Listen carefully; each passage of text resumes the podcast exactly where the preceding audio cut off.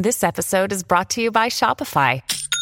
Forget the frustration of picking commerce platforms when you switch your business to Shopify, the global commerce platform that supercharges your selling wherever you sell. With Shopify, you'll harness the same intuitive features, trusted apps, and powerful analytics used by the world's leading brands. Sign up today for your $1 per month trial period at shopify.com slash tech, all lowercase. That's shopify.com slash tech. Podclass, i podcast di classe editoriale. La settimana corta Wall Street inizia all'insegna di vendite generalizzate. In questo martedì 20 di febbraio il Russell 2000 a soffrire più di tutti seguito dal Nasdaq, mentre sale l'attesa per i conti in arrivo domani a mercati chiusi da parte di Nvidia, oggi oggetto di prese di profitto. Il settore peggiore è quello tecnologico, il migliore è quello dei beni di prima necessità, mentre i rendimenti dei treasury restano sui massimi dello scorso novembre. Linea mercati. In anteprima, con la redazione di Class CNBC, le notizie che muovono le borse internazionali. Gli investitori sono alle prese da un lato con la prospettiva di tassi alti più a lungo, con qualcuno che addirittura ipotizza che la prossima, prossima mossa della Fed possa essere un rialzo dei tassi, mentre appunto sale l'attesa per i conti di Nvidia da cui potrebbe dipendere la rotta del mercato, in modo particolare del comparto tecnologico. C'è da dire che il 92% degli analisti ha un rating buy comprare, non c'è nessun sell vendere, mentre appunto aspettiamo una trimestrale in cui il consenso parla di ricavi pari a 20,6 miliardi, il che equivarrebbe a un incremento del 240% anno su anno.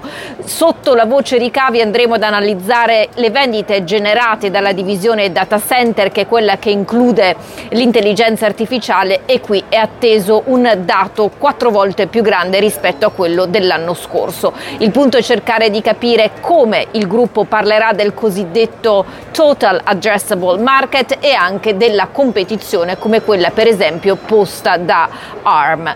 Intanto nella giornata odierna non sono mancati commenti incoraggianti come per esempio gli esperti di Bank of America che poi parlando di una ascesa parabolica del titolo confermano appunto la raccomandazione buy.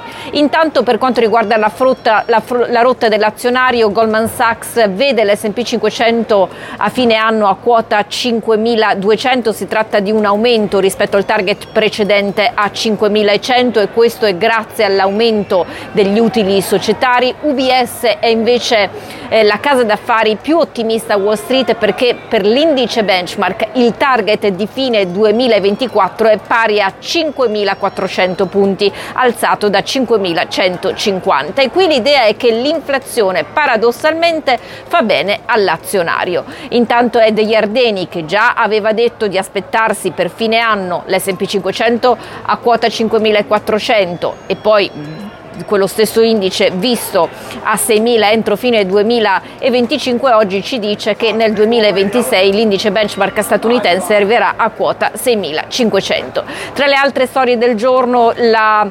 l'annuncio dell'acquisto da parte di Capital One Financial di Discover Financial per oltre 35 miliardi di dollari, nascerebbe un colosso delle carte di credito negli Stati Uniti che andrebbe peraltro a sfidare Visa e Mastercard. È dato per scontato che le autorità accendano un faro con la senatrice Elizabeth Warren, la paladina anti-Wall Street, che chiede che questo merger venga immediatamente fermato. Intanto Walmart ha annunciato una trimestrale migliore del previsto, ha parlato però di un'inflazione sticky appiccicosa nel trimestre di riferimento e oggi ha annunciato l'acquisizione di un produttore di TV, si chiama Vizio, per 2,3 miliardi. Nel frattempo, sempre sulla scia dell'AI, Adobe ha annunciato un assistente appunto che va a parlare e leggere i documenti PDF riassumendoli e creando anche testo nuovo che poi può essere condiviso eh, via email. Sul fronte di politica estera gli Stati Uniti preparano venerdì l'annuncio di maxi sanzioni contro la Russia per la morte di Navalny Navalny, mentre invece eh, per quanto riguarda le presidenziali Nikki Haley si prepara sia una maxi sconfitta nel suo stato South Carolina nelle primarie di sabato, ma lei dice non mollo, continuo a combattere.